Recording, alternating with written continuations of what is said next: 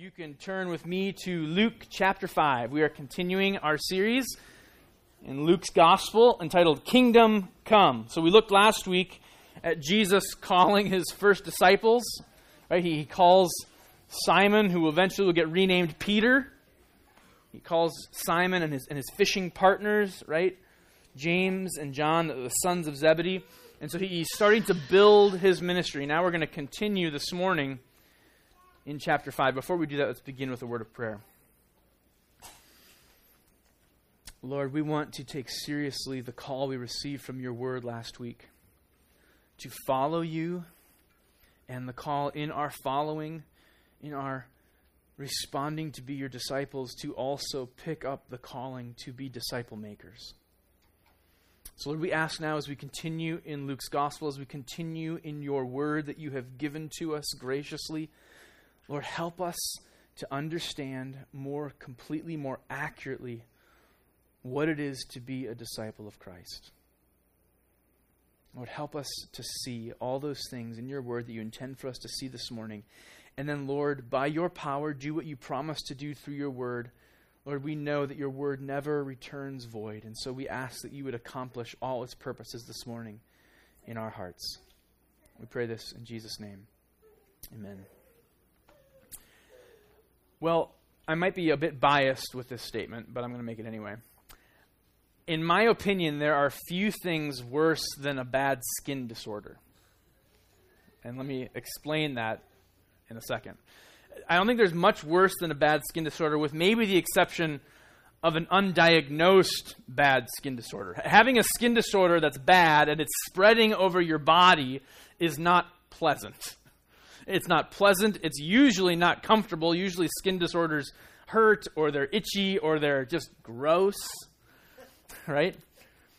But it's really bad when you have no idea what it is or why it's spreading or if it's going to stop spreading or if it's ever going to retreat. And I can say this because I experienced one of those bad skin disorders, one of those undiagnosed skin disorders when I was in college. I was serving for the summer on the Pine Ridge Reservation up in South Dakota. I was in this little, little town called Manderson, Manderson, South Dakota, on the res, in the heart of the reservation there. And I was there. I was working with youth groups that would come in. It was a great summer. Things were going awesome until one morning when I woke up and didn't feel like I had slept very well. And I got out of the shower and I was getting dressed, and I noticed on my skin something that wasn't there the night before. And being a, a typical 19 year old guy, I just thought, oh, well, no big deal. It'll go away. Put my clothes on, got to the end of the day, realized it's still there and it's spreading. As a guy, I went and took a shower and cleaned up, figuring that would solve the problem. Went to bed, slept even worse, got up the next morning and realized it was spreading even more. Well, that continued over the course of an entire week. And what started out as just a little, little spot on my body had become massive amounts of, I don't even know what you would call them, and they were everywhere and it had become horrible. I, was laying, we were staying in an elementary school, and I was sleeping on an army cot. So it wasn't like the most comfortable bed ever that summer anyway. But it got to the point at the end of the week that I was literally getting no REM at all because I would wake up constantly in the middle of the night just itching all over my body, just compulsively itching this disorder that was spreading. And so I finally got to the point where our site director said, Listen, if not for your own sake, for our sake, at having to look at this thing, you need to go and drive the 45 minutes to the doctor on the res and get this thing diagnosed. And so I went to the doctor on the res, and he went and he looked at it and did a, did a very, very brief examination and, gave a, a quick diagnosis to take this, this ointment and just apply it liberally for the next couple days and it'll go away. So I went back and started applying the ointment liberally and the thing just kept spreading, and it just kept getting worse to the point where some of, the marks on my skin were about yay big and, and, and literally coming off about a quarter inch, turning purple. So when I say there's nothing worse than a bad skin disorder, I really mean it. It's really, really not pleasant. But it's especially not pleasant when you realize it's misdiagnosed. This, this doctor wasn't serving on the res out of the goodness of his heart. I think he had ended up there because he couldn't find a job anywhere else and he had misdiagnosed it. He had given me this ointment that was actually just spreading everything over my body as I applied the ointment. And so it wasn't until a week and a half later that I finally ended up in Rapid City at a real hospital where I got treatment. And finally, it started to retreat and I started to get sleep. Finally, I had some relief. Well, I bring that up because it segues into the episode we see this morning. Look with me now in Luke's Gospel in chapter 5. We see really the skin disorder of all skin disorders, but one that's diagnosed and has significant consequences for the individual. Luke shows us two episodes here of Jesus' power to heal. In Luke 5, starting at verse 12, hear God's holy and authoritative word. While Jesus was in one of the cities, there came a man full of leprosy. And when he saw Jesus, he fell on his face and begged him, Lord, if you will, you can make me clean. And Jesus stretched out his hand and touched him, saying, I will be clean. And immediately the leprosy left him, and he charged him, Tell no one, but go and show yourself to the priest and make an offering for your cleansing, as Moses commanded, for a proof to them.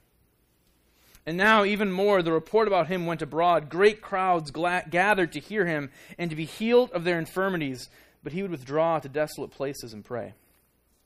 On one of those days, as he was teaching, Pharisees and teachers of the law were sitting there, who had come from every village of Galilee and Judea and from Jerusalem, and the power of the Lord was with him to heal. And behold, some men were bringing on a bed a man who was paralyzed. And they were seeking to bring him in and lay him before Jesus. But finding no way to bring him in because of the crowd, they went up on the roof and let, down his, let him down with his bed through the tiles into the midst before Jesus. And when he saw their faith, he said, Man, your sins are forgiven you. And the scribes and the Pharisees began to question, saying, Who is this who speaks blasphemies? Who can forgive sins but God alone? And when Jesus perceived their thoughts, he answered them, why do you question your hearts? Which is easier to say? Your sins are forgiven, or to say, Rise and walk? But that you may know that the Son of Man has authority on earth to forgive sins, he said to the man who was paralyzed, I say to you, Rise, pick up your bed, and go home. And immediately he rose up before them and picked up what he had been lying on and went home, glorifying God. And amazement seized them all, and they glorified God and were filled with awe, saying, We have seen extraordinary things today. The word of the Lord, may He write its truth upon our hearts. Well, Luke presents these two healing episodes side by side to make really a, a singular point. And we're going to hopefully make that singular point by, by, by showing three main points in the message this morning. The first thing we see is that this is an episode of cleansing. We see one of those skin disorders.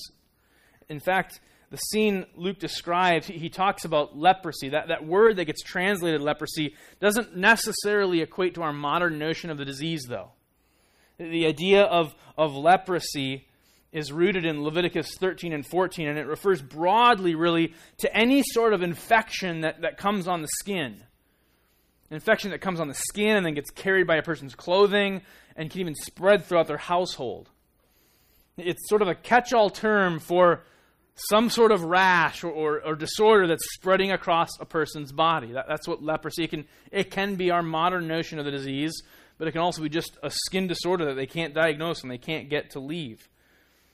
These were, were serious infections of the skin. And in the days before modern medicine, or reservation medicine, treatment really equated to little more than a permanent quarantine. If you had leprosy, if you got a really, really bad skin disorder that was infectious, they would basically send you off by yourself. Leviticus 13:45 says, "The leprous person who has the disease shall wear torn clothes and let the hair of his head hang loose." In other words, you're going to let your hair look really grody and you're going to wear really bad looking clothes so everyone can see from a ways away this person is diseased. And you shall cover your upper lip and cry out, Unclean! Unclean! He shall remain unclean as long as he has the disease. He is unclean. He shall live alone. His dwelling shall be outside the camp. That's not a pleasant description of the way to go about life especially in a day and age where it's not you have this disease, go take some antibiotics, take this, this regimen of medication, and in a week you'll be better. This was akin to a death sentence. What's really telling is that in Leviticus, the one who made the diagnosis, it's not a doctor, is it? In Leviticus 13 to 14, the one who makes the diagnosis if someone has leprosy, if they're now to be known and declared unclean, is actually the priest. That shows you something about how they think about the disease. The priest decides if you're unclean. It underscores that to have leprosy, to have a skin disorder, it's widely believed that that's visible evidence you're, you're seeing on the person's skin that this person is under God's judgment.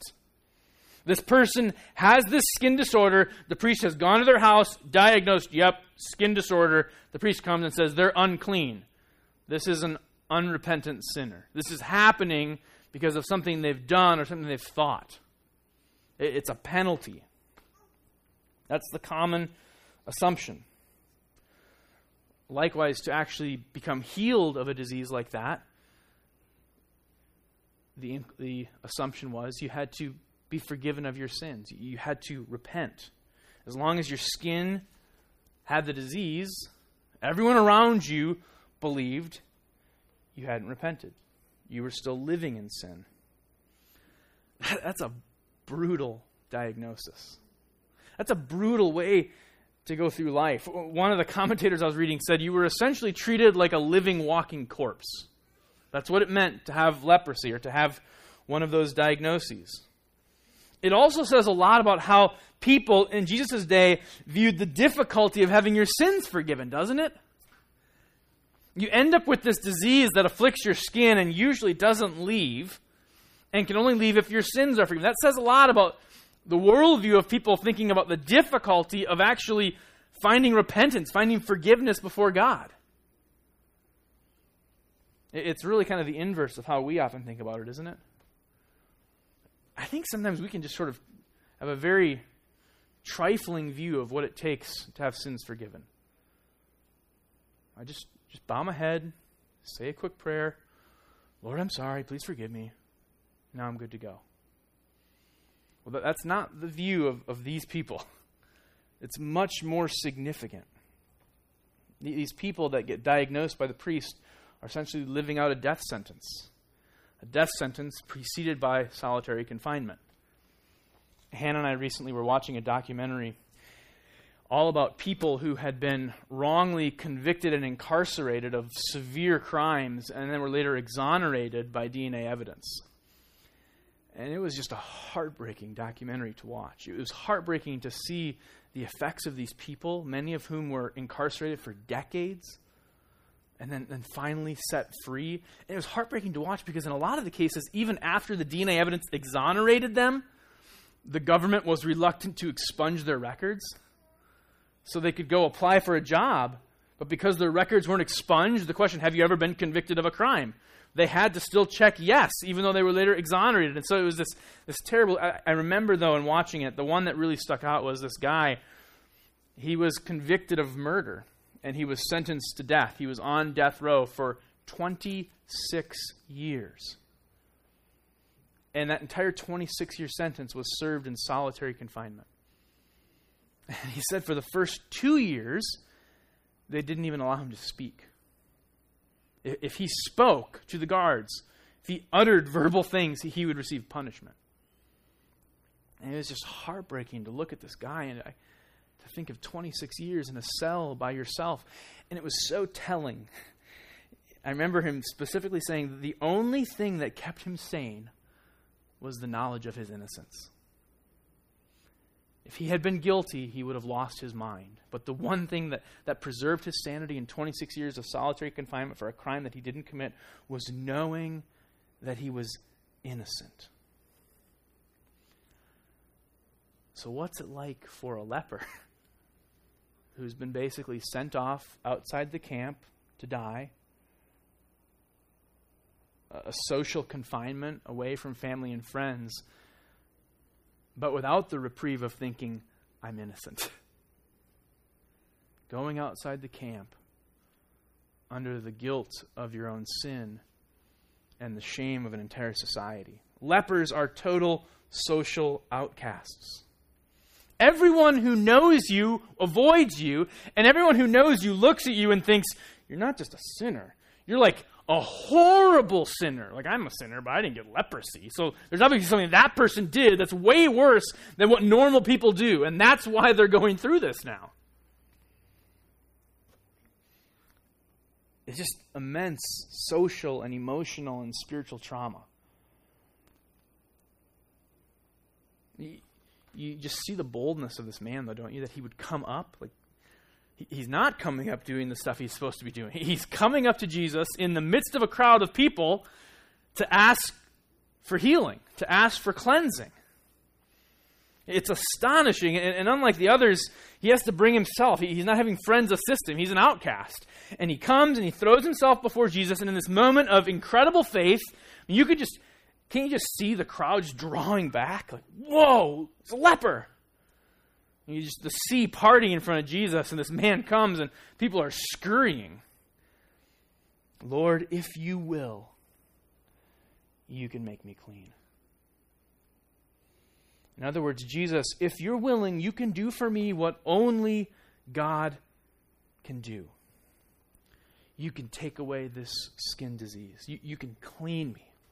And that's exactly what Jesus does. He doesn't call upon God for help. Instead, he stretches out his hand and he touches the unclean man. He speaks and he's healed. And even those things underscore Luke is showing us Jesus' divine power, that he's not a normal healer. First, it says he stretches out his hand. In the Old Testament, there's all these texts that recall back to the period of the Exodus. And one of the things they understood about God is when God delivers, when God acts, he does it by stretching out his hand. He does it through his power and a mighty outstretched arm. Psalm 136:11 says, "The Lord brought Israel out from among the Egyptians. How did he do it? With a strong hand and an outstretched arm. For his steadfast love endures forever."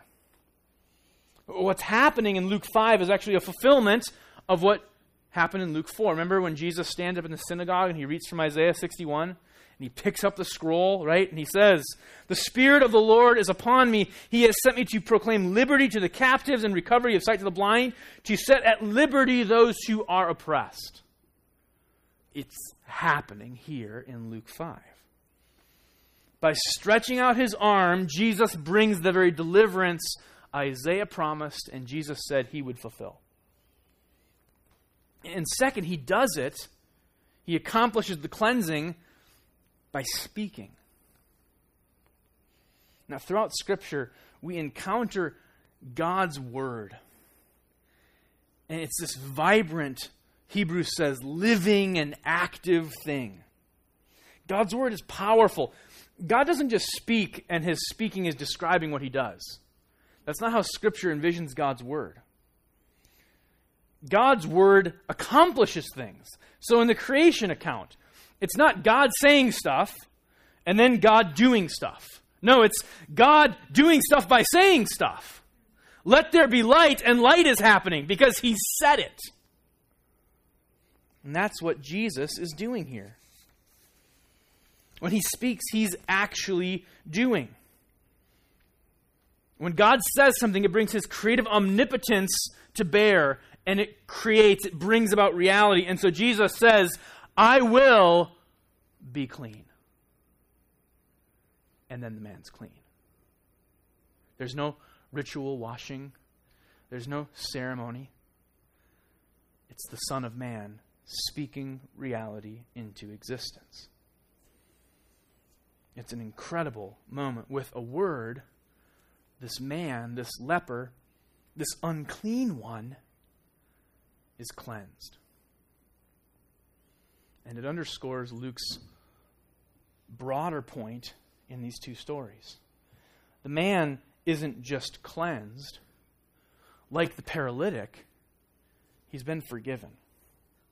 Luke is presenting another story here with the paralytic to show us a point, to make explicit what everyone there would have assumed had just happened to this leper.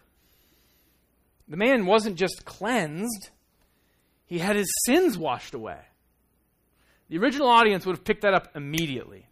The connection between being afflicted with disease, especially a disease like leprosy, and then being healed necessarily implied forgiveness.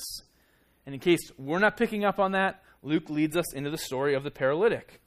And there's this incredible sense in the story. One of the things I love about this story of the, the paralyzed man and his buddies bringing him, you have these guys with incredible faith. I can remember the flannel graph lessons in children's church when they would show us, you know, like the roof, and like we'd have like a little skit where it's like, okay, somebody brings in like a paper mache roof. We got to take the roof off to get your buddy in to get healed.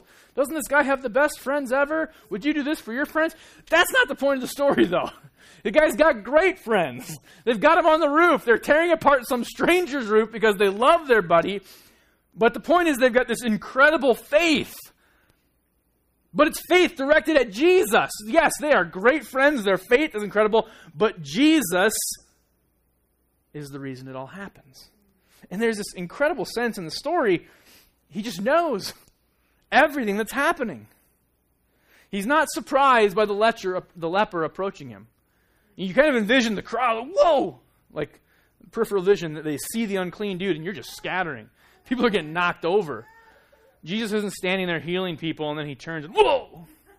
And then has the politically correct, hi, you know, like tries to recover. That doesn't happen with Jesus. He knows the leper's coming. He knows all about it. He's not having to gather himself to reach out his hand. He's not alarmed as he's, as he's teaching and healing when, when the chunks of the roof start to fall in, right? He knows exactly what's going on in the inner thoughts of all of his opponents gathered around him. These scribes and, and Pharisees and experts in the law, they're, they're off in the corner, right? And they're conspiring and they're grumbling. In their hearts, they're just, they're just peeved that this man would assume he could forgive sins. And Jesus knows all of it. Luke's point is also that Jesus knows everything about the paralytic. It's really telling how Jesus responds. Jesus' first move when the guy gets let down, he's not diagnosing the man. He's not like taking a little thingy bob and, and, hitting his knee to see if there's a reflexive move. The thingy bob is the technical term for it, I think. It's a thingy bob and it's a thingy bob motion with your wrist. That's not what he does. Jesus doesn't do that. They lower him down. Jesus sees their faith and he looks at the man and he says, What? Your sins are forgiven. He knows everything about this guy. What's obvious to everyone in the room is this dude can't walk. He's getting lowered down on a mat. That's obvious to them. The assumption they're all going to make is he can't walk because he's probably a sinner. That's just the way they thought about things. This close connection between the diseases you got, the afflictions you got, and the sins you'd committed. It's obvious he can't walk. We're going to assume he's a sinner. But what's obvious to Jesus in that room is the secret of every person's heart whether it's the scribes and the Pharisees in the corner or this man who's lowered down in front of him. He knows it. He knows every thought, every lustful glance, every secret sin that this man has ever committed, and it's open before Jesus' omniscience. And it's the same way with us. We don't think about things that way oftentimes. We don't think about things. But the reality is, there, there's no hiding your sin from God's gaze. What you do in the secret of a room or the secret of your house or when you think no one else is looking is not hidden from God, no matter how much we want to pretend or might pretend it is. God knows all and He sees all. And that's significant because I think so often we don't seek forgiveness because we're paralyzed about what others will think of us if they really know about us. And that, in and of itself, is a failure to comprehend that God already knows it all. It's laid bare before his eyes. Jesus liberates us from that fear. He liberates us from the fear of, of not seeking forgiveness from people because he already knows it all. He knows the worst about you in the same way he knows absolutely all there is to know about the paralytic and the leper. To, to the former, to the paralyzed man, knowing all this, knowing that the man is a sinner, he doesn't hesitate to forgive him in light of the faith that he sees. And to the latter, to, to the leper, he doesn't hesitate to extend his hand, to draw near. He knows everything there is to know about this disease. He knows everything there is to know about this man's life. There's no recoiling, it's reaching out. He does this because in forgiving sins, Jesus is expiating our guilt. Well, what does that mean? To have your guilt expiated. It's a really big, fancy term. When something gets expiated, it means it gets, it gets sent away. Something gets placed on the scapegoat. In the Old Testament, you would expiate sins, that the priest would come and he would lay his hands on the goat, transfer the sins of the people onto the goat, and then it would be expiated. They would be taken by that goat and, and carried off outside the camp, representing the sins are now gone. With, with the goat leaving, the sins are gone. That's what's happening.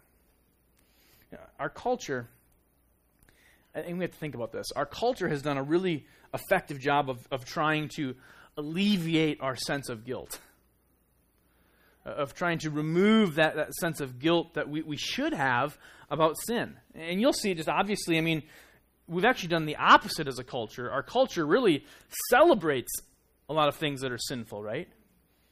Instead of not talking about them or avoiding them, it's, it's actually things you'll see up on billboards, right? Sin that gets, that gets advertised, sin that's leveraged as a way to sell things. That's how far we've gotten from this idea of, of sin leaving you with a sense of guilt. And in this, we desensitize ourselves to sin. And I don't think people in the church are immune from this.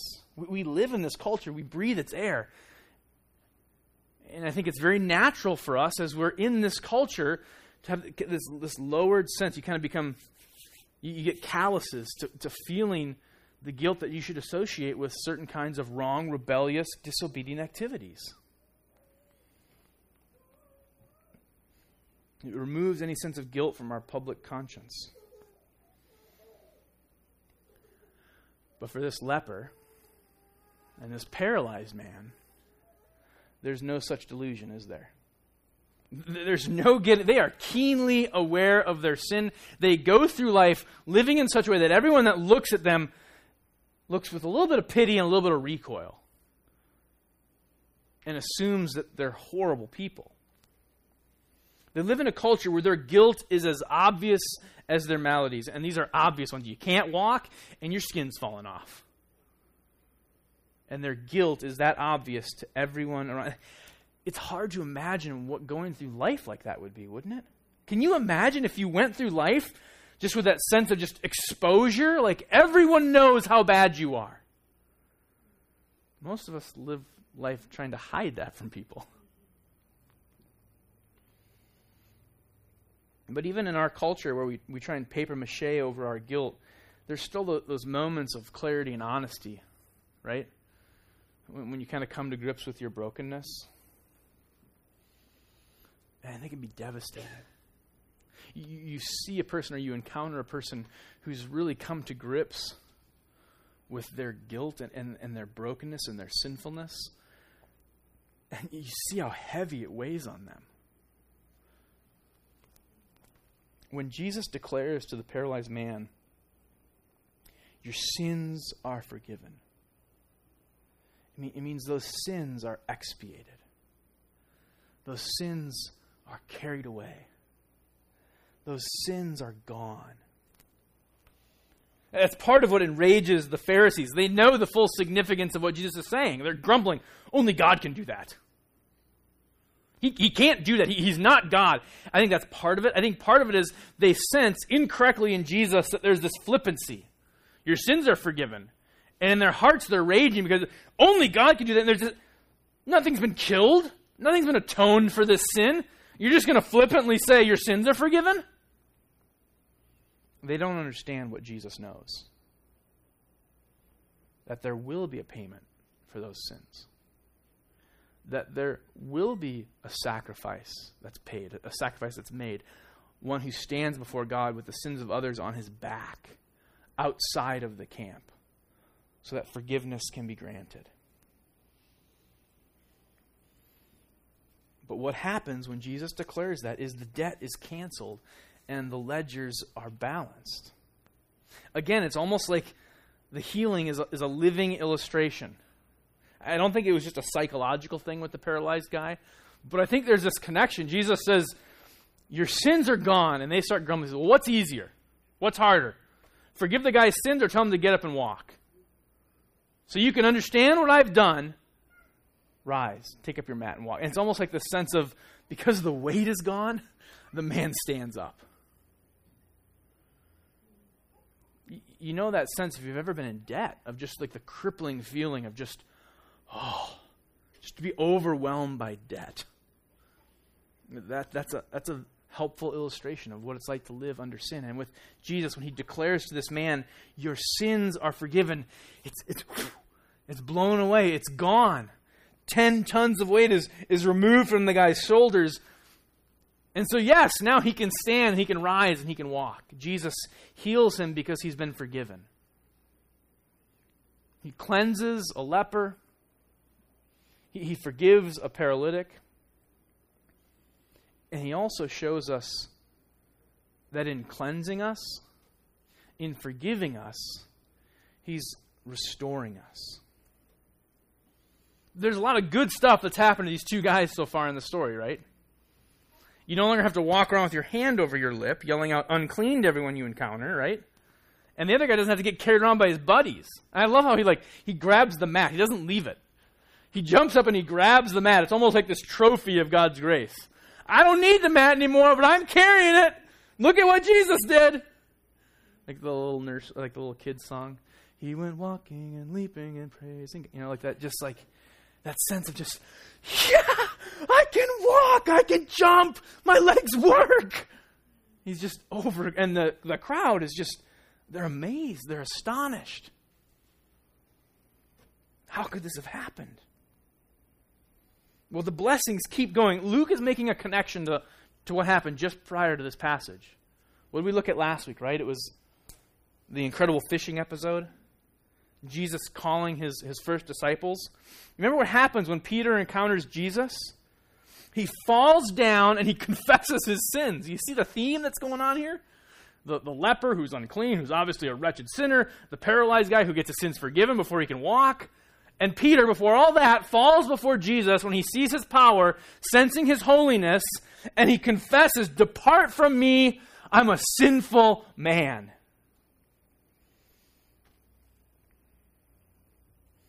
What Jesus does is totally contrary to what anyone else in that society would have expected or what they would have done. He doesn't recoil from Peter, he doesn't withdraw, he moves closer. More than that, he moves closer and he says, I want you to follow me. I want you to stay close, Peter. Hey, sinner, I'm moving towards you, and I want you to stay close to me. Implicit in the command to follow is that Jesus has granted Peter forgiveness for those sins. And with that forgiveness comes divine acceptance. And with that acceptance comes restoration. Look back at the end of the leper's healing. What does Jesus tell him to do? He tells him to go to the priests and show them that he's clean. Go make the offering they're expecting that's supposed to cleanse you as a proof, even though we know you're already clean. Why does he do that? Well, it's clearly not to show off what Jesus has done, right? Because Jesus tells him, and don't tell anybody what's happened or who did this. So it's not that Jesus wants him to go to the priests and, and boast about how Jesus healed him. That's not what happens. In fact, Jesus doesn't want him broadcasting the news. No, go to the priests so that they can verify your healing. The function the priests serve is to show is, is to show up when someone first gets afflicted with a skin disease like leprosy. They come to the house, they examine the person's clothes, they look over the entire house. You see this in Leviticus 13 and 14, and they make a declaration. False alarm. Person's okay. Not a flagrant sinner. Just some acne. Or they say, no, th- this is the real deal leprosy. Pack your belongings and go. Depart from your wife, depart from your children, depart from your family, go outside the camp, live as an outcast, and probably die out there. On the flip side of that, if a person thinks they've been healed, if they think they've been cleansed, they come back to the priests. And the priests re diagnose, they re examine. And if the person is cleansed, if they are healed, the priest says, You're cleansed. You've obviously been forgiven. Now go back and live in the leper colony again. No. You're cleansed. You've been forgiven. Go home. That's how Jesus ends the episode. You've been cleansed. Go to the priests so they can see the proof of it so that you can return home. Because in your cleansing, in your being forgiven, you're also being restored. Only the priest can verify that the person is clean, that, God, that God's judgment is, is no longer there. Jesus wants the priest to declare what's already true. This man is forgiven, and he is now invited back into the full benefits of God's community. You don't have to be an outsider anymore. Jesus does what the law can't do. He doesn't merely diagnose, he heals. He doesn't condemn, he graciously forgives and cleanses. He, he doesn't cast out, he restores. And in doing that, he's not just wiping away the sin, he's wiping away all the attendant consequences. There, there's one commentator, it was really helpful, this powerful description that the consequences of sin are like a bunch of cans behind a car. Wherever that car drives, the cans are just rattling. You just, you just see it. This string of cans. Past disobedience follows us, it, it announces itself, it haunts us by telling the man to go to the priest for a clean bill of health, Jesus is announcing that all the sin and its stain and its stigma and its separation is dealt with. It's set aside. You're not just clean and now you're not going to die a horrible death from the skin disease. You're clean, you're not going to die that death, and you get to go home. You get to hug your wife. You get to kiss your daughter. It's this remarkable thing that happens. How often do we seclude ourselves in our sin? You sin, and the more honest you are, the more aware of it you are, you start to pull away. Isn't it often our habit to withdraw? To kind of, in a sense, cast ourselves outside of the camp? I think a lot of us do that. But because of Jesus, there's forgiveness for those sins and there's restoration. In Christ, because of the gospel, for those who have repented and believed, you don't stay outside the camp. You, you don't withdraw from community. Micah 7:18 Who is a God like you, pardoning iniquity passing over transgression for the remnant of his inheritance. He does not retain his anger forever, because he delights in steadfast love. He will again have compassion on us. He will tread our iniquities underfoot. He will cast all our sins into the depths of the sea. Who is a God like you? Because he delights in steadfast love for those who are in Christ Jesus. I'm convinced we can tell much about how much we've grasped the gospel's announcement of forgiveness in how we relate to other people, in how we relate to other people in community. People who know the depths to which Christ has cleansed them and forgiven them and restored them th- those people don't draw back. They don't retreat relationally. They don't exist on the edges of fellowship. They don't have to hide in the shadows. They know Jesus knows it all. And the Jesus who knows it all, he paid it all. He, he's paid it all. He, he knows every single sin, every single rebellious. He knows it all. The stuff that you haven't even come to grips with yet, He knows it. And for the one who's repented and believed in the gospel, for the one who's hidden in Christ, the one who's been regenerated by the Spirit, all of that has been taken and cast in the depths of the sea. That's incredible. If that still describes you this morning, a person shrinking into the shadows, even after you've repented and believed, Jesus is beckoning you into this in this text. Come out into the light. Come, come back into the community. Don't, don't live outside the camp like a leper. You've been cleansed. That's not where you live anymore. Enter back into the Father's house and come and dine at his table with his people. Would you bow your heads? Father,